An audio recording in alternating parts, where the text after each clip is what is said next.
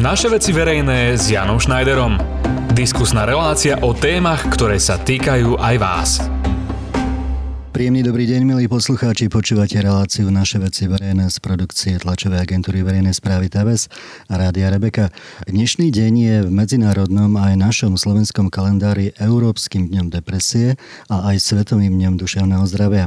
Pri mikrofóne vítam doktora Radovana Hrubého, psychiatra a prvého slovenského neuropsychiatra, ktorý sa vedecky a klinicky so zvýšeným záujmom venuje depresívnej poruche. Pekný deň, pán doktor. Dobrý deň a pozdravujem aj poslucháčov Rádia Rebeka. Ďakujem za pozornosť pozvanie. Ďakujeme pekne, že ste prišli, pán doktor. Téma duševného zdravia a depresie je globálna, rozsiahla. Venujú sa celosvetovo a samozrejme aj na Slovensku množstva odborníkov. Vy sám ste autorom dvoch vedeckých monografií o problematike depresívnej poruchy. Napísali ste študijné vysokoškolské skripta, ste autorom a spoluautorom vedeckých článkov v zahraničných a domácich odborných časopisoch a venujete sa týmto problémom aj denne klinickej praxi.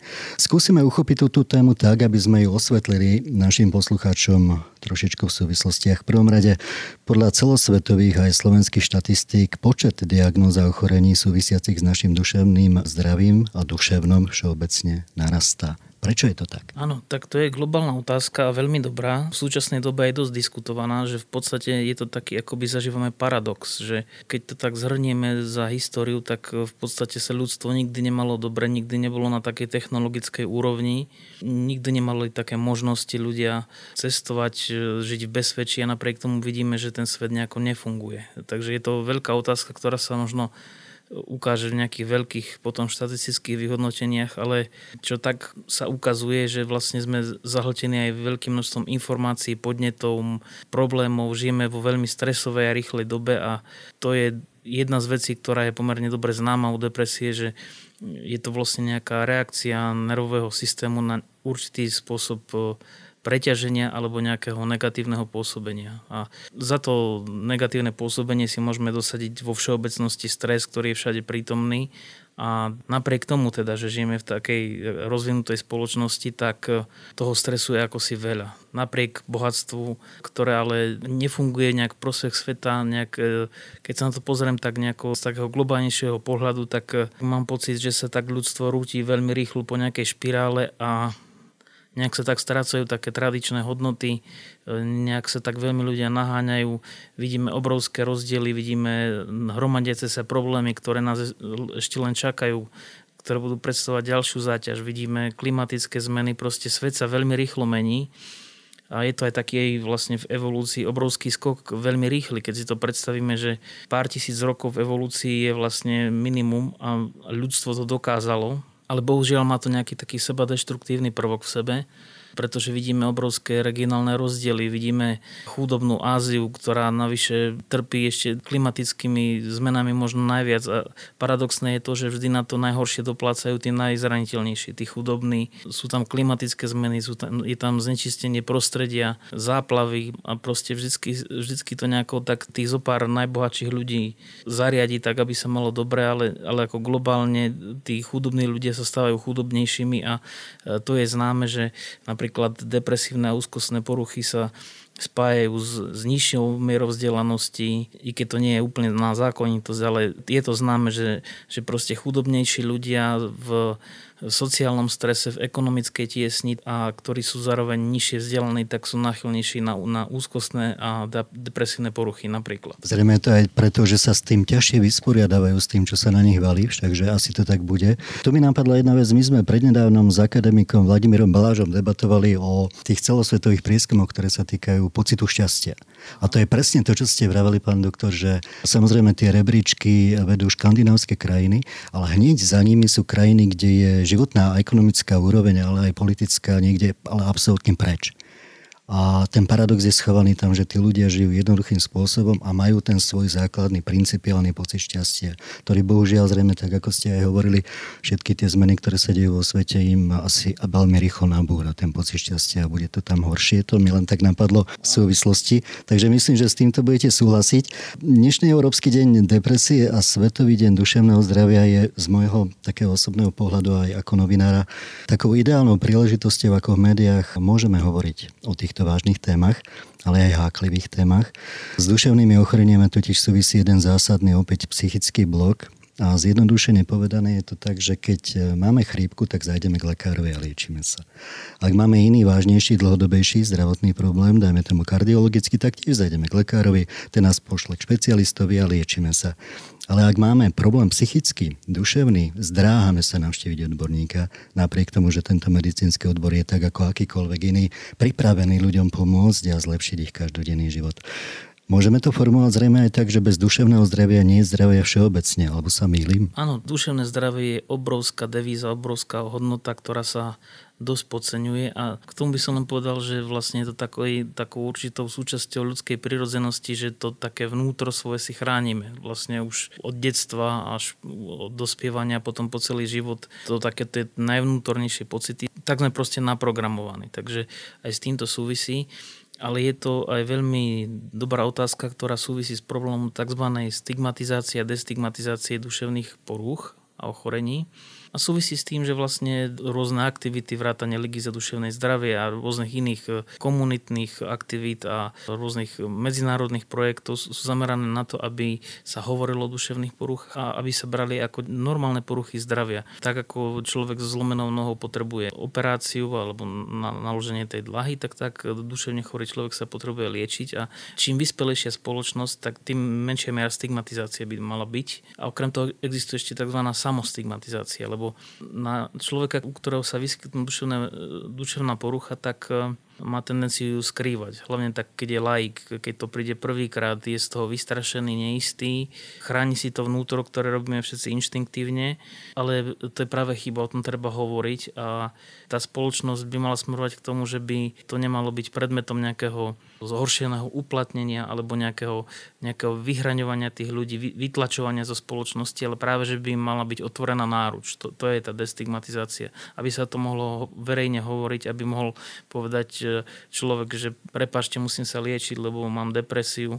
A tá samostigmatizácia, tak tá je zase, ako to on internalizuje, ako si to on prisvojí, ako sa toho bojí, ako mu to vlastne ničí život, tak ako to on prijal. Pretože prijal tie pravidla, ktoré ho vôkol obklopujú a vlastne tí ľudia sú vystavení dvojnásobnému tlaku, pretože na jednej strane sa trápia duševnou poruchou a ešte vlastne znášajú tú takú nepohodu a ten strach, ktorý vyplýva z postoja okolia rokmi sa to zlepšuje, ale zďaleka to ešte nedosahuje nejakých ideálnych parametrov. To je, to je vlastne beh na dlhé trate. Vôbec problematika duševných poruch, depresie a destigmatizácie duševných poruch je určite beh na dlhú trať. Minimálne na Slovensku určite. Takže je na nás, na ľuďoch z médií a na vás odborníkov, aby sme pracovali na tom, aby sme pomohli tomu, čo napríklad, aby sme to posluchačom trošku osvetlili, ako všetky tie psychické nazval by som to diagnozy, sú diagnózami, ktoré sú evidované Svetovou zdravotníckou organizáciou. Sú to proste bežné choroby, na ktoré sa ľudia majú bežne liečiť, aby som to upresnil to, čo ste povedali. Depresia je teda, pán doktor, všeobecne jedna z najčastejších a najzávažnejších duševných poruch celosvetovo aj na Slovensku podľa štatistik. Depresia môže vyústiť až do permanentného celoživotného duševného ochorenia. Skúsme našim poslucháčom popísať, čo všetko prežíva človek, už ste to trošičku naznačili, ktorý má depresiu depresiou a kam až to môže pri neliečení dospieť? Tak ja by som použil takých zo pár príbehov, lebo to tak zvykne ľudí zaujať. Mňa depresia, teda okrem toho, že je to vážne ochorenie, tak mňa fascinuje ako jej výskum, pretože ukazuje sa, že je stará tisíc ročia taký veľmi zaujímavý príklad e, spred tisíc ročí je, že bolo známe, že starobabylonský král Nabukodonozor trpel stavmi, keď bol plačlivý, skleslý, bez nálady, stredané nejakou hnevlivosťou, podráždenosťou a dokonca to vyvrcholilo tým, že na 7 rokov sa vydal údajne mimo svojho trónu a blúdil v nejakých hľadaní zmysle života, v nejakom takom smutnom rozímaní ale asi príbeh, ktorý mňa najviac oslovil, keď sa posunieme do modernejšej spoločnosti, tak eh, mím a herec eh, Jean-Baptiste Debiro bol narodený z okolností v Kolíne v Čechách a čítal som jednu knihu Nejväčší spiero, tu bolo to v češtine a bola tam popísaná takáto príhoda. K lekárovi príde muž, ktorý je očividne skleslý, pobledlá tvár, skleslá mimika, prihrbený, len tak šuchoce nohami, z očí žiadna radosť, skoro plač, tichý hlas, proste evidentne smutný, zlomený muž a hovorí lekárovi, pán doktor, nevládzem, premáha ma smútok, nič mi nepomáha, nedokážem sa z ničoho poradovať, potešiť. A lekár tak víťazoslavne mu povie, že tak to mám pre vás veľmi dobrú radu, práve v našom meste vystupuje skvelý herec a mým Debiro. To predstavenie je také fantastické, že pri ňom zabudnete na všetky starosti a zlepší vám náladu.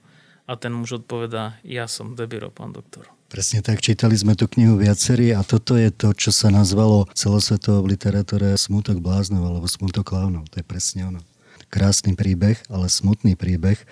Takže pán doktor, ten človek, ktorý dokáže rozdávať radosť, sa dokáže v depresii dostať až tak, že má, že má dokonca až samovražedné myšlienky a úmysly a žiaľ mnoho ľudí, ktorí nemajú liečenú depresiu, tú samovraždu dokoná. Takže je to veľmi vážne ochorenie. Ako sa dá týmto ľuďom pomôcť? Veľmi dôležitá je osveta, však preto je výborné, že sme to zaradili pri tejto príležitosti do vysielania. Veľmi dôležitá je osveta, veľmi dôležité je zachytiť to ochorenie čo najskôr. A dnes už máme systém, že dokonca aj lekári prvého kontaktu môžu začať liečiť depresiu. Na Slovensku ideálne podmienky nemáme ani zďaleka. Už dnes vieme, že je málo psychiatrov a bude málo psychiatrov. Pritom tie čísla sú alarmujúce. To by sa malo brať na veľmi veľkú váhu, pretože spolu s ochoreniami srdca, s nádorovými ochoreniami patrí depresia a vôbec duševné poruchy k poruchám, ktoré najviac sa podielajú na práce neschopnosti, celkovej záťaže spoločnosti, ale máme tu národné ústavy srdcových chorôb, máme tu Národný onkologický ústav, ale nejak som si nevšimol, že by sa proste podporovala v tejto krajine psychiatria v takej miere, akej by sa mala, pretože už teraz je vedúcou príčinou invalidity a také odhady, ktoré sa robia nejako celosvetovo podľa určitých kritérií, tak ukazujú, že existuje v angličtine taký výraz global burden of disease a to je ako by celkové bremeno ochorenia pre spoločnosť a to zahrňa aj peňažné a nepeňažné náklady, ktoré vznikajú v súvislosti s chorobnosťou, s invaliditou, práce neschopnosťou, nákladov na liečbu a predpokladá sa, že do roku 2030 bude hlavnou príčinou depresia. A ja teda by som privítal nejaký ucelený program, lebo ten stav je alarmujúci. Na Slovensku určite e, je málo psychiatrov, nepribúdajú dostatočne noví a my reálne tie programy robiť musíme, pretože to, to je proste veľmi závažný celospoločenský problém. Takže milí poslucháči, Situácia je vážna. Nie sme tu na to, aby sme šírili paniku, ale sme tu na to, aby sme, tak ako povedal pán doktor, pomohli v tom, aby sa to zlepšilo. A pán doktor, mnoho našich poslucháčov si zrejme povie, že človek, ktorý má diagnostikovanú depresiu, len zbytočne a pre svoje okolie obťažujúco prežíva negatívne svoj život.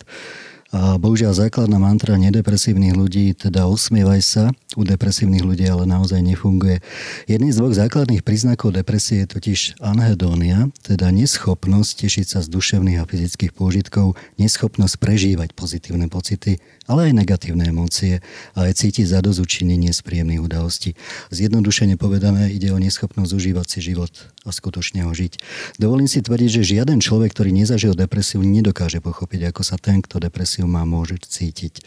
Okrem toho, toto ochorenie môže postihnúť kohokoľvek, prakticky v akomkoľvek veku a životnom období a často vypukne bez javnej vážnej príčiny. Skúsme vysvetliť našim poslucháčom, prečo je teda dôležité zachytiť a liečiť túto diagnózu v tom počiatočnom štádiu. Presne ako hovoríte. Hovoriť depresívnemu človeku, že usmievaj sa alebo poď na komédiu v tom stave je niečo ako keby sme povedali niekomu po zlomenine nohy, že poď si zabehať, však to rozbeháš. K tým emóciám pri depresívnych poruchách presne tak. Jeden z kardinálnych príznakov je tzv. anhedónia, neschopnosť potešiť sa, prežívať príjemné emócie a naopak tie negatívne sa akoby zvýrazňujú. Ďalším príznakom patrí taký chorobný smútok alebo depresívna nálada. Tá sa od, od e, bežného smútku odlišuje tým, že dlhšie trvá, je, je hĺbšia a v tom stave človek nedokáže reagovať na bežné podnety života.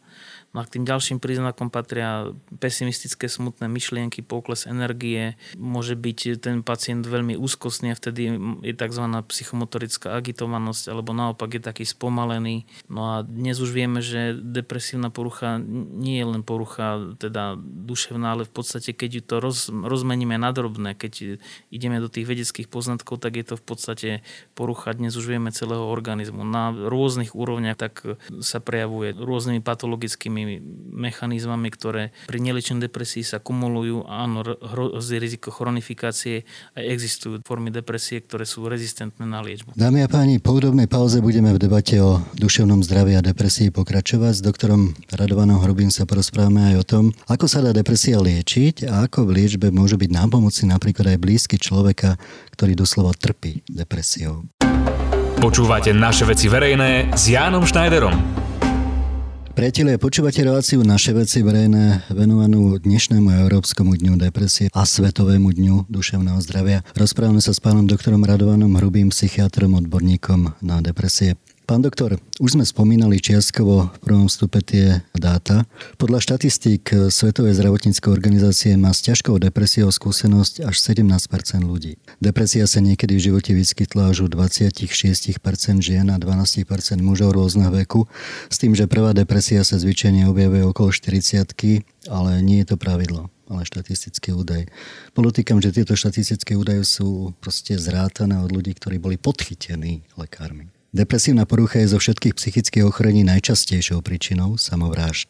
Predpokladá sa, že už v nasledujúcom roku bude celosvetovo depresii patriť druhá priečka rebríčku najčastejších práce neschopností hneď po ischemickej chorobe srdca. Situácia je teda vážna. Určite, určite áno. Tie dáta sa pohybujú na rovnakých e, hodnotách. Tiež sa niekedy uvádza, že pri tých takých tých závažnejších depresiách, tak ako ste uvádzali presne, tak to sú také dva hlavné klasifikačné systémy. Jeden je európsky, to je medzinárodná klasifikácia chorôb a potom majú diagnostické a štatistický manuál v Amerike. A teraz vyšlo verzia jedného aj druhého. No a tak podľa toho Američania alebo tej, anglosaskej literatúre sa tá, tá taká práva depresia na, nazýva veľkou depresiou. Tam sa uvádza, že výskyt v priebehu 12 mesiacov je okolo 6,6%, ale celoživotné riziko je 16,2%, čiže tam, tam sa pohybujeme veľmi okolo, blízko okolo tých čísel a keby sme to tak zhrnuli, tak globálne, že zoberieme ako balík tú depresiu, nejak balík ochorení, lebo ja som presvedčený o tom, že tá depresia je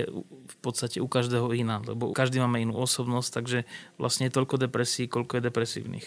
No tak keby sme to zobrali ako taký balík, tak sa ukazuje, že celoživotne sa, vy, sa vyskytne depresia u 10 až 30% pacientov.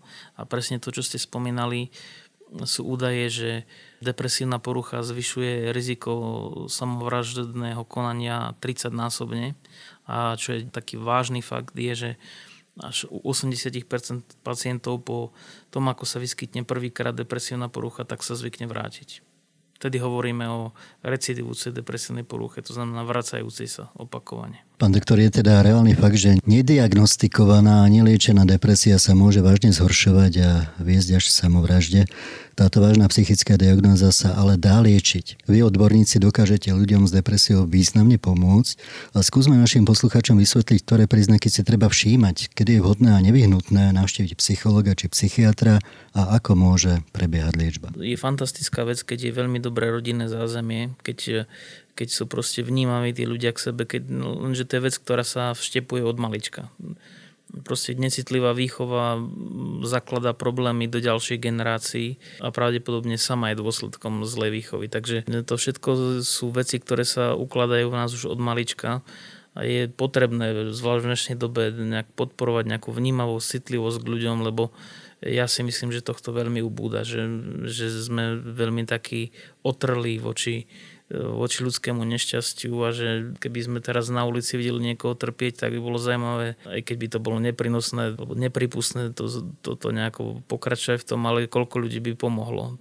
trpiacemu človeku. Veľmi dôležité je také chápavé okolie, ktoré keď si všimne zmenu, tak by bolo dobre o tom začať hovoriť, prípadne byť tým, ktorý tak pomkne toho chorého k návšteve na začiatku stačí kľudne lekár prvého kontaktu. Vravím, u nás stále ešte je tá stigmatizácia dosť rozšírená, dosť silná, je to silný fenomén, takže ľudia majú aj zábrany prvýkrát z psychiatrovi, ale lepší sa to. Nakoniec, keď si to pozrieme ako štatisticky, tak, alebo aj tak e, z bežného života, tak vlastne psychiatrické čakárne sú preplnené. Termíny sú otrasne dlhé a predlžujú sa, pretože tá sieť je proste riedka a tých porú je strašne veľa. No ale chápajúce podporné okolie je takým najlepšou možnosťou pre toho chorého človeka a takisto počas liečby nemá vyzerať tak tá podpora, že poď teraz ideme si silomocou zabehať alebo človeka nútiť sa smiať alebo pozerať nejaké veselohry, keď je smutný, ale proste rešpektovať ho predovšetkým ako chorého človeka. Dať mu priestor, dať mu čas a byť mu takou emocionálnou oporou, ale takou ani neprehnanou, ani nepodimenzovanou proste ide o tú vnímavosť, ktorú, ktorú by sme mali pestovať aj celospoločensky. Predpokladám, že pri liečení depresie vy pracujete aj e, s najbližšími príbuznými a vysvetľujete, ako majú pomáhať. Však je to tak? Ako kedy. Sú pacienti, ktorí prídu sami, pretože ich rodinné zázemie nie je dobré. Zároveň tak, čo teraz pozorujem, je, že myslím si, že prežívame momentálne krízu rodiny. Ja čo poslednej dobe pozerám, tak všímam si, tak e, doslova nastáva ako, akoby epidémia rozvodovosti. To spolunažívanie akoby sa stávalo čoraz komplikovanejším,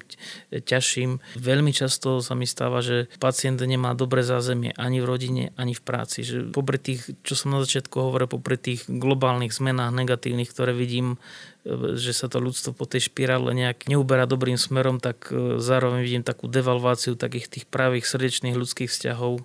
To rapidným spôsobom sa mení na veľmi taký povrchný spôsob komunikácie, keď ľudia akoby strácajú nielen čas, ale aj záujem jeden, jeden od druhého. Takže to vidím ako, ako ďalšiu, ďalšiu takú výzvu. Pán doktor, odborníci teda jednoznačne dokážu depresiu účinne liečiť a ľuďom, ktorí doslova trpia depresiou, však dokáže významne uľahčiť ich liečbu a ich okolie, teda rodine, najbližšie príbuzní a tak ďalej, ale treba chcieť. Všakže to je jedna vec. A druhá vec, tak ako sme už hovorili, táto diagnoza sa stretáva u nedepresívnych ľudí aj s lahostajnosťou, predsudkami, odmietaním dokonca. Skúsme ešte trošičku apelovať a vysvetliť našim poslucháčom, ako dokážeme depresívnym ľuďom pomôcť a uľahčiť im ich nelahký život, lebo naozaj nelahký. Hlavne by som chcel zdôrazniť, že proste depresívna porucha je skutočne porucha zdravia. To je porucha e, neurochemických regulácií v mozgu, ktoré, ktoré je známa. Lieky máme od 70. rokov 20. storočia, stále sa zlepšujú, ale proste je treba pochopiť a akceptovať to, že to je proste naozajstná porucha zdravia a vážna porucha zdravia. E, no a tam veľmi pomáha osveta a ako ste spomínali, no ideálne je, keď príde aj nejaký príbuzný e, s tým pacientom do ambulancie a lekár ho tam už inštruuje, ako postupovať, ako mu pomáhať, ako ho podporovať. Dobre je, keď s ním príde na ďalšiu kontrolu, povie, aké boli pokroky, čo treba zlepšiť, kde to ešte nie je. Niekedy sa stáva, že treba liečbu zmeniť, ale proste dneska už máme celé spektrum moderných antidepresív, ktoré majú preukázateľnú účinnosť a navyše však môžeme priebežne tú liečbu upravovať. No a súčasťou liečby depresie by mala byť aj psychoterapia, to je pôsobenie takými psychologickými mechanizmami. Ukazuje sa, že keď je spojenie psychoterapie aj s tým, tou antidepresívnou psychofarmakologickou liečbou, tak je to úplne najlepšie. No len to zase je otázka času, možností a tak ďalej. Skúsim ešte nadviazať e, aby sme vysvetlili poslucháčom, ono nie je to tak, že bolí ma lakeť, dám si niečo od bolesti a pohoda. Predpokladám, že je to určite tak, že e, liečba depresie je dlhodobý proces, a naozaj to nie je o tom, ako ste vraveli, že už sú moderné lieky, ktoré fakt sú účinné. Predpokladám, že to určite nie je tak, že depresívny človek príde za špecialistom, párkrát sa porozpráva, dostane lieky a keď tie lieky bude pravidelne užívať, tak zrazu nie je depresívny. Však to tak nie je. Veľmi dobrá otázka. Toto je veľmi dôležité, hlavne na začiatku liečby, pretože to, čo verejnosť ani pacienti často nevedia, niekedy ani kolegovia z iných špecializácií, že e, antidepresívna liečba nefunguje hneď. Mala by byť byť komplexná a ten účinok nastupuje po takých zhruba 10-14 dňoch, niekedy dlhšie. Treba byť trpezlivý. A ďalšia dôležitá vec je, že aj keď hm, dobre trafíme tú liečbu a tá súhra tých okolností je priaznivá pre toho pacienta, že má aj dobré rodinné zázemie, tak v tej liečbe netreba uľaviť, treba v nej pokračovať a to aj, aj po návrate toho človeka do, do takej svojej normy. A to práve preto, že tie antidepresíva, keď sa to vyskytne prvýkrát, by sa mali užívať pol roka, ale skôr je väčšia zhoda na tom, že aspoň rok, pretože oni robia to, že zabraňujú tomu, aby sa tá depresia vrátila. Totižto, keď to porovnám napríklad e, s internistom, keď hodnotí treba z hodnoty cukru, hodnoty lipidov v krvi, tak proste odobere krv a laboratórium mu pošle výsledky. Alebo keď chce skontrolovať e, nejakú arytmiu na srdci, tak natočí EKG a presne si to odmerá. Ale my ešte nie sme v takom štádiu, aby som ja odmeral, v akom stave sú neuróny, to nervové bunky toho pacienta. Či tam ešte nehrozí riziko, že sa to preklopí späť do depresie. Čiže my pokračujeme v udržiavacej a potom profilaktickej liečbe, ktorá má zabrániť tomu, aby sa tie príznaky vrátili. Sú pacienti, u ktorých pristúpime k potom po určitom čase, ktorý už ten odborník príslušný uzná za vhodné vysadeniu liečby a sú pacienti, ktorí sa dobre držia a dajme tomu už sa to nevráti, ale sú pacienti a tých je väčšina, u ktorých sa to vráti a potom by tá liečba mala byť dlhodobá práve z týchto dôvodov, že my nevieme odmerať, koľko neurónov je v takom neurochemickom stave, ktorý spôsobuje depresiu, keď to poviem tak zjednodušene. A práve preto, aby sme mali takú kontrolu nad tým, aby sa to nevrátilo, tak tá liečba je dlhodobá. Aj viacročná, niekedy celoživotná. Pán doktor, aby som to povedal laicky, ale tak ako to reálne je, o depresii sa dá hovoriť hodiny, týždne, roky. Depresia sa vyučuje na vysokých školách, o depresii sa píše, depresia sa klinicky skúma, depresia sa lieči, je to obrovský problém, ale depresia nie je zjednodušene povedané len problém hlavy, ale celého tela. Však je to tak. Celého organizmu. Čo by som ešte povedal, také, aby sme nejak poslucháčov ešte oboznámili s tým, že čo sú rizikové faktory, že čomu sa treba vyhybať, tak je dokázané, že vzniku depresie často predchádza, alebo sú rizikové faktory, výskyt depresívnej poruchy v príbuzenstve, ale aj alkoholizmus, drogy, veľmi často nejaké nepriaznivé stresové životné udalosti, čo je veľmi dôležité. Základ depresie môžu vznikať už od detstva, pretože napríklad zvýšeným rizikom depresie trpia ľudia, ktorí zažili ako deti zlé zaobchádzanie, týranie, prípadne sexuálne zneužívanie. To sú veľmi závažné a známe fakty.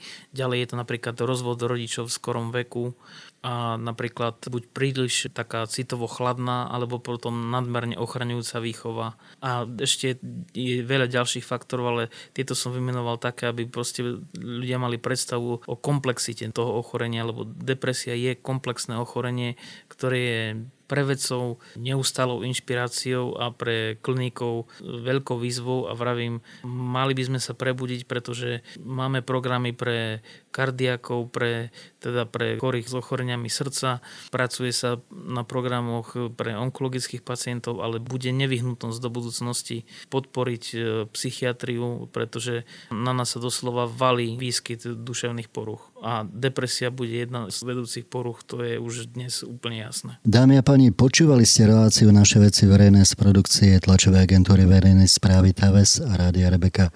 Dnešný deň je Európskym dňom depresie a Svetovým dňom duševného zdravia. Preto sme o našom duševne a najmä o depresii hovorili s doktorom Radovanom Hrubým, psychiatrom, špecialistom na depresívne ochorenia. Pán doktor, sriečná vďaka za rozhovor, bolo mi cťou porozprávať sa s vami a ďakujem za ochotu. Ja ďakujem veľmi pekne za pozvanie a poslucháčom prajem veľa duševnej pohody a aby sa im vyhýbali akékoľvek zdravotné ťažkosti. Ďakujeme pekne, milí poslucháči. Ja vám želám najmä veľa zdravia, aj toho duševného a prosím, buďme tolerantní, zhovievaví a nezľahčujme ťažký život ľudí s duševnými ochoreniami. Naopak, snažme sa im ich život čo najviac uľahčiť.